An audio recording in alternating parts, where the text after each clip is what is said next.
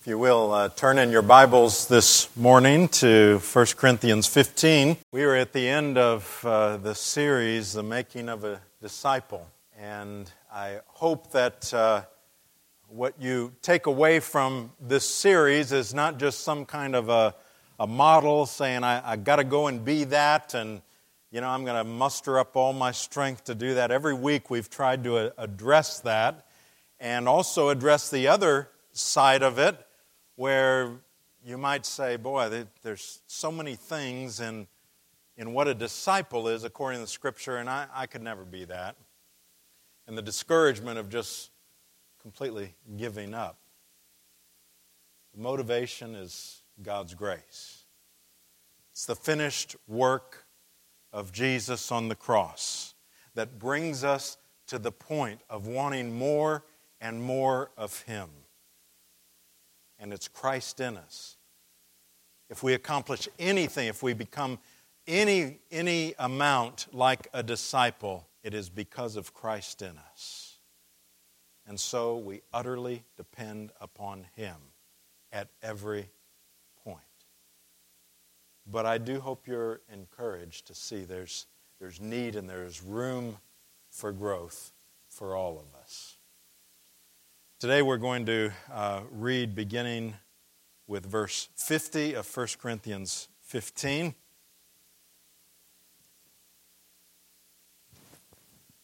This is the Apostle Paul under the inspiration of the Holy Spirit.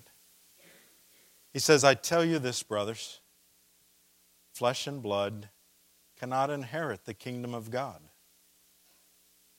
nor does the perishable inherit the imperishable. Behold, I, I tell you a mystery. We shall not all sleep, but we shall all be changed in a moment. In the twinkling of an eye, at the last trumpet. For the trumpet will sound, and the dead will be raised imperishable, and we shall be changed. For this perishable body must put on the imperishable, this mortal body must put on immortality when the perishable puts on the imperishable and the mortal puts on immortality, then shall come to pass the saying that is written Death is swallowed up in victory. O death, where is your victory? O death, where's your sting? The sting of death is sin, and the power of sin is the law. But thanks be to God who gives us the victory through our Lord Jesus Christ. This is the word of the Lord. Thanks be to God. Let's bow together. Father, as we bow before you today, we have sung of that great resurrection.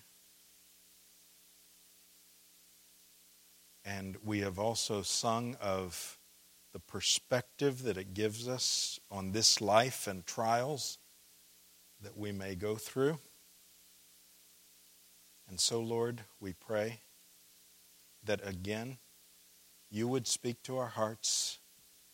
There are some here who need peace about this subject, and they ought to have it because they're trusting in you. They're struggling in that area. And there are others that need to be stirred up because they aren't really trusting in you and they know they need to. And so, Lord, will do, you do your work among us. Will you? We ask for this in Jesus' name. Amen. You remember in uh, the first Gulf War a character named Baghdad Bob? His real name was Muhammad al Sahaf. Now, this was Iraq's minister of information. And the reason I say it that way is if you remember him, you might remember what his role was, and that was uh, virtually every night he would go on their TV, and we would see bits and pieces of it as well. And he would explain how Iraq was defeating the enemy and winning the war. He had statements like this that were quoted. Uh, we butchered the force present at the airport. Now, this was while um, they were occupying the airport at that time. And uh, after uh, the Allies had taken over Saddam's Republican palace, he said this There is no presence of the American columns in the city of, Baghdad at all. We besieged them and we killed most of them. And he would stand there on TV and tell these lies that if it weren't such a serious thing, it would have been comical. I remember seeing him standing there, and at, at one point, uh, as he was talking about how, uh, how many planes they had shot down, one came roaring behind him and he went down. And so, you know, there he was trying to take that which was obviously the truth and standing there and lying about it. There is spiritually a Baghdad Bob. And he is lying to believers about death. Baghdad Bob is Satan in that sense. He is trying by things he indicates to this world to get believers to fear or dread or believe wrongly about their own death. And whenever we do, death begins to get the victory. And that ought not to be the case for the believer.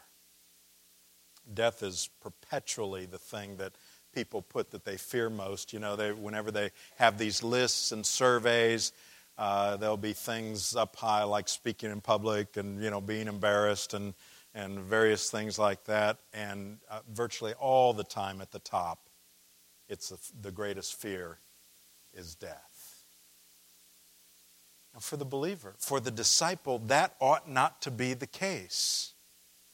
And yet, I see far too many people who really do know the Lord that are just paralyzed by the thoughts of their own death.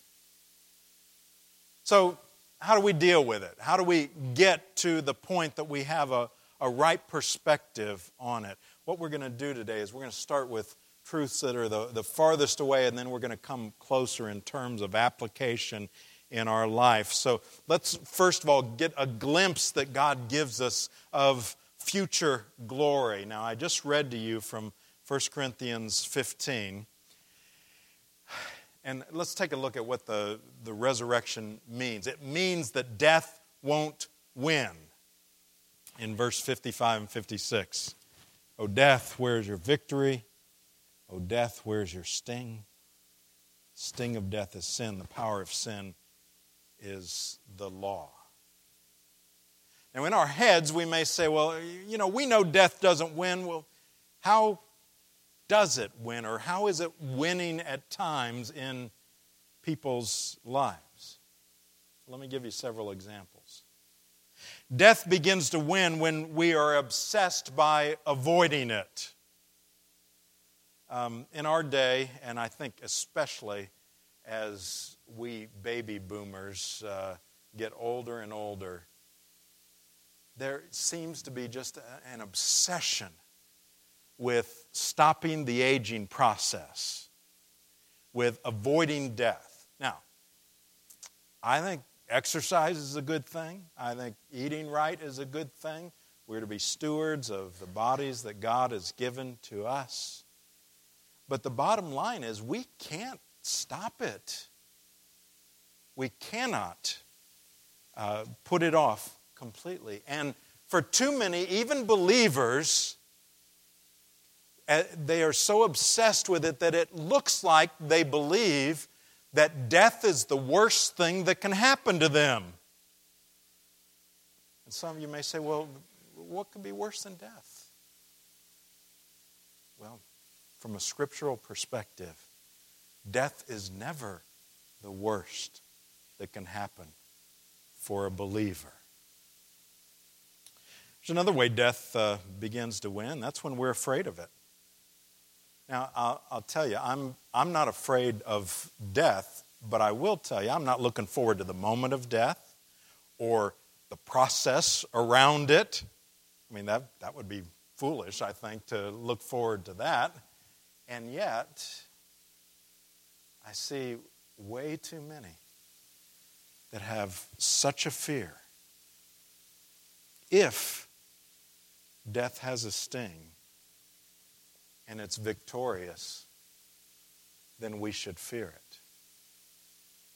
But according to the scripture, it does not. There's a man driving out in the country with his uh, little son. It's in the springtime. They got all the windows down.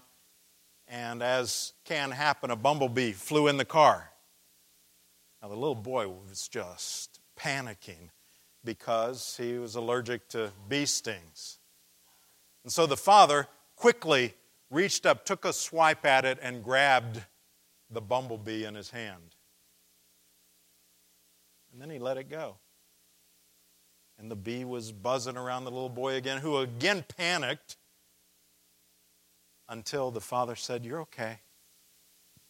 And he held out his hand, and the little boy saw that the stinger was in his father's hand. The bee was harmless. Jesus took the sting out of death for us. He holds out his hands and he shows us that the sting is no longer there. There's a third way death wins, and that's when we personalize it as a worthy enemy. Now, the Bible does talk about it as an enemy, but after the resurrection, death is a defeated enemy. In fact, the Apostle Paul calls it sleep. Look in verse 51 Behold, I tell you a mystery we shall not all sleep. Now, why does he do that? Well, you know, if, if, when people who don't know Christ are out there and they talk about death being sleep, it, it's a euphemism. They're using it because they, they don't want to deal with death. And so let's call it something that, that we don't have to be afraid of. Let's, let's call it sleep. But that's not the way Paul uses it. Think, think about uh, the parallels there. Like physical sleep, the, the body, in a sense, is asleep, even though the soul is conscious. Now, I'm not, you know, listen and hear, hear this clearly. We're not talking about any kind of soul sleep. The soul is always conscious, even though the body is there. Like physical sleep, one day the body will be awakened at the resurrection. So the world calls it sleep because they don't want to face up to it. Christians call it sleep because it's not something worthy of a fearsome name, a dreadful name. There's a, something else about that, and that is, to my knowledge, there is no place in Scripture that it says Jesus fell asleep when it's talking about his death. Now, there's a reason for that. Because Jesus died so that we can sleep. In other words, he, he went through all of the pains and the horrors of death so that when it came to our death, it need not be something horrible. Now let's uh, look at again how Paul looks at it. He talks about a future glory. Um, it, death gives us what we cannot have until the time that we die. Uh, I read you those verses. They can be kind of confusing when you just hear them. Verse 50 I tell you this, brothers flesh and blood cannot inherit the kingdom of God, nor does the perishable inherit the imperishable. And then down in verse 54, when the perishable puts on the imperishable, mortal puts on immortality, then shall come to pass the saying that is written, Death is swallowed up in victory. Now, here's, here's the thing. Here's what it's talking about. It's saying as long as we're in this body, we cannot, in a full sense, inherit the kingdom of God. It's only after, after we pass from this life, that we will experience it in its fullness. We live in a fallen world, and so it is always marred by that. This is talking about when we have our glorified body. Now, what do we know about our glorified body? Well, we don't know a whole lot, but we do see Jesus' glorified body. That's where we find out maybe the most about that. He had a body, but it wasn't bound by the same laws as the earth as we think of it. At one point, he's uh, outside of a room with a locked door, and then at the next point, we see him inside of this room where the door remained locked. That's not usual. He didn't do that before the resurrection, before he was glorified. But at the same time, there's some similarities. We see they, the disciples thought he was a ghost. And so he said, Well, give me a piece of fish. And so he ate the fish. And it wasn't like he was Casper the ghost, where you see the fish, you know, falling down to the ground or something like that. It was a real body. And so there are similarities and there are some differences. We see also with Jesus that he still had his wounds. You might say, wait a minute, I, I thought we were all healed up and uh, we wouldn't have scars when, uh, you know, when we have our glorified body. That we'd be perfect. Well, it's my contention that it was in his wounds that he was perfect. That's what bought heaven for us. So, what does it mean? Well, Revelation 21 5, it says, He was seated on the throne and said, I am making everything new. So, let's put that together with the whole idea of the glorified body, because that's different than the idea that we sometimes have that uh, He's just going to heal up our body. A lot of times we think, well, you know, we, we look at our bodies and we say, well, you know, someday in glory I won't have this flaw or that flaw and all of that. And we think that will be, you know, somehow our perfection. But here he says he's making all things new. I think it's going to be way better than just our bodies being healed up. Although that'd be wonderful. That may be a part of it. But you know, for instance, on earth now, we've got some people with ugly bodies and beautiful souls, and some people with rather ugly souls but beautiful bodies. Those things will conform, they'll be in harmony when we are glorified. I don't know exactly what that means. But when he's saying, I'll, make all things new, just imagine. And it's, it's going to be far beyond anything we can imagine. But I, I know for me, you know, six days a week, six times a week, I exercise. But I'll tell you what, it's getting way harder. And I get tired quicker. And I'm almost always sore somewhere. And then we read in the scripture that we will run and not grow weary. We'll walk and not be faint. That sounds good to me. I don't know about you, but that sounds good to me. Right now, we have five senses. Now, my eyes have been deteriorating for some time. Connie tells me my hearing is going the way of my parents' hearing. No telling what other uh, senses are going downhill. But we, you know, you might be tempted to think, well, I'll be able to see without contacts or glasses, and I'll be able to hear without hearing aids or, or whatever. You know, I think we think way too small.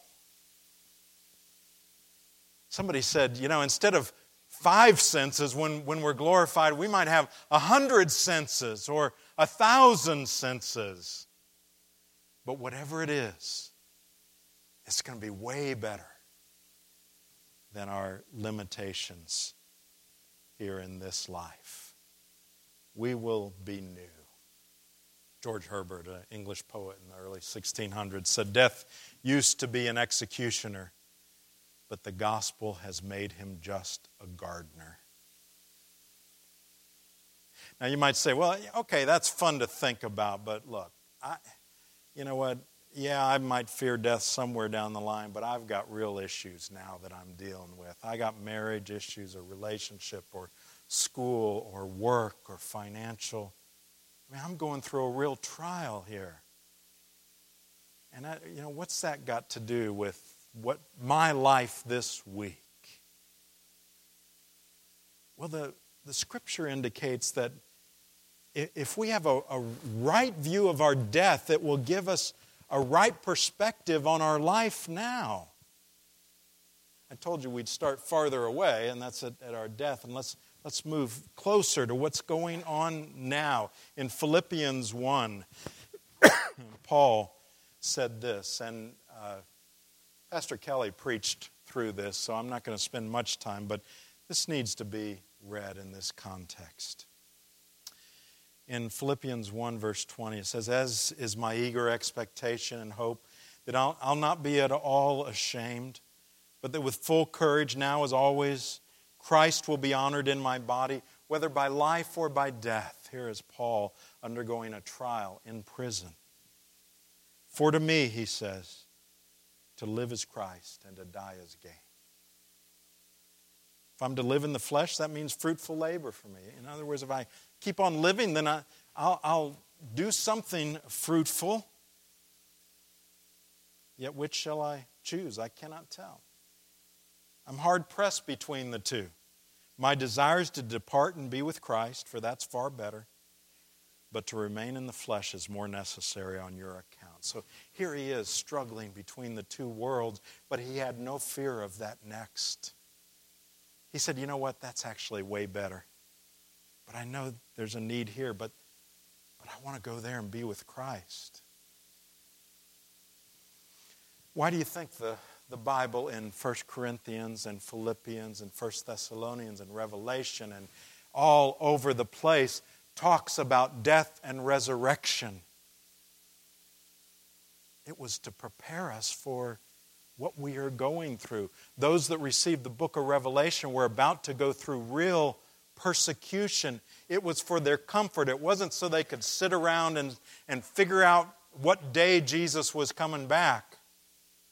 It was to give them hope and courage for the real things that they were facing in their life. And removal of the fear of death changes one's view of life. Verse 21 To live as Christ. For Paul, who went through more difficulty than most of us will ever go through, it was like that. Think about Jesus. We see him uh, in his last hours before his death with a calm resolve. And you might say, well, if, of course he had a calm resolve. He knew that after he died, he'd be raised from the dead. If you are in Christ, so do you. Whatever you endure in this life, it is temporary, and heaven is eternal. I had somebody say to me recently, and it was uh, in the context of something, uh, a test that they were going through, and, and he, said to me, he said, You know, I can endure anything for 45 minutes. I think Paul was saying, you know, this life's just our 45 minutes. And whatever we're going through now, there's just no comparison to the glory of eternity. That's what gave him the perspective. He, he put it this way I consider that the sufferings of this present time are not worth comparing with the glory that is to be revealed in us. He said, I am I'm sick, but the great disease has been healed sin. I, I have a huge debt I can't repay, but the real debt has already been paid. You need to know a positive anticipation of the future puts the present into perspective. Paul says, I'm, I'm hard pressed between the two. My desire is to depart and be with Christ, for that is far better. I think sometimes we are torn between the two. You know, in our, in our heads, we want to say, well, I know in my head that eternity will be great. But you know, I, I, I love my children and I love my grandchildren. I love my wife and my life is pretty good. So I don't want to, want to go. But you know, in my head somewhere I know it will, it will be good. And so we're torn. I had a seminary classmate who was also a long term friend. Name was Oliver. And he recently died from cancer. He had struggled with it a number of years, continued to pastor his church up until just a few months before he went to be with the Lord. But because of the nature of the disease, he had an opportunity to talk with each of his five children and spend some time with them and, in essence, say goodbye to them. One of his sons spoke at his funeral, and he quoted his dad. He said, uh, My dad said this to me Son, you're going to miss me far more than I'm going to miss you. Do you get it? Now, Oliver loved those kids. They're grown. He really loved those kids. But he understood the reality that when he went to be with the Lord, it wouldn't be like he'd feel like something's missing. His family would, but he wouldn't. And he's right. So, so how should this affect my issues? You know, my difficulties I'm going through and the trials I'm going through and all of that. Well, Listen, the, the, the people who received this teaching, the, the people who received the book of Revelation, you know what they did? They walked into lions' dens singing hymns. Some of them walked to the stake and were burned singing hymns to their God. How does that work? they understood better. They were gripped by the truth of the resurrection, and it made a difference in their world. They refused to be gripped by the trials they were going through, but instead by Christ Himself. And you know, it grieves me to see how many people cling to this life as if it is all that there is. It's this whole bucket list mentality. Now, look, I like that movie. But the, if you don't know the premise of it, the idea was that uh, you know they came up with a list of things they wanted to do before they kicked the bucket, before they die. And there's a, a movie about that. You know what the problem with that is? It can be.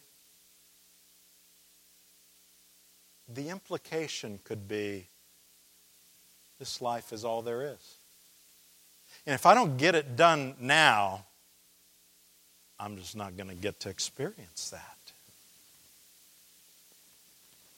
And it underestimates the glory of the next life. I know you may say, some of you, well, Dale, that's easy for you to say. You're not facing terminal illness. Oh, really? I'm going to be the only one that is not terminal, is that right? I know what you mean. If you were thinking that, though, is, you know, I don't know of anything right at the moment. And so you're saying, well, that's easy to say when you're in that situation. Let me give you three reasons why I am so convinced of this. The first is I am confident that the Word of God is true. And it is so clear that that which we are headed for is so much better than this. And I'm convinced of that. But secondly, through the years, I have had the privilege of being around any number of real disciples, those who really knew the Lord, that faced the end of their life with grace, without bitterness, and without fear, and with faith, right up until the end. And that has encouraged me to no end. It has shown me again and again that we need not fear. As difficult as it may be, the end of this life, that we can have that eternal perspective that can make a difference at the end of our life. There's a third reason. on Easter of 2005, I stood in front of the congregation I was serving at that time. And I was preaching about the power of the resurrection, and I said something that I said today I am not afraid to die. I said the same thing that I'm not looking forward to the moment of death or the process, but I'm not afraid to die. And three days later, while I was jogging, I had a heart attack. While they were working on me, I had made it back to my car before I called. And they were working on me in my car. My wife Connie was there and she had her hand on my head, comforting me. And I remember exactly my thoughts as the pain increased and I was about to lose consciousness. And see, I didn't know whether I was passing out or whether I was at the very end of my life. For all I I'd never had a heart attack. For all I knew, that was going to be it. I remember what I was thinking just like it was this morning. And this is it this is going to be hard on my children. See, my daughter Rachel is getting married in a couple months, and I thought that's going to be a bummer without me walking her down the aisle. They're going to be upset. But I can tell you that there was not one ounce, not one second of fear a few weeks later, I stood in front of that same congregation. I said, Do you remember my Easter sermon? And yeah, they remembered it because I had talked about dying, and they all remembered it. I said, You know what happened. And God gave me a wonderful gift in that heart attack. Because He showed me that in those moments, not because I was good or had faith, but because of the power of the resurrection, in those moments we don't have to fear because of what Christ has done. For the disciple, we need not fear, but with Paul,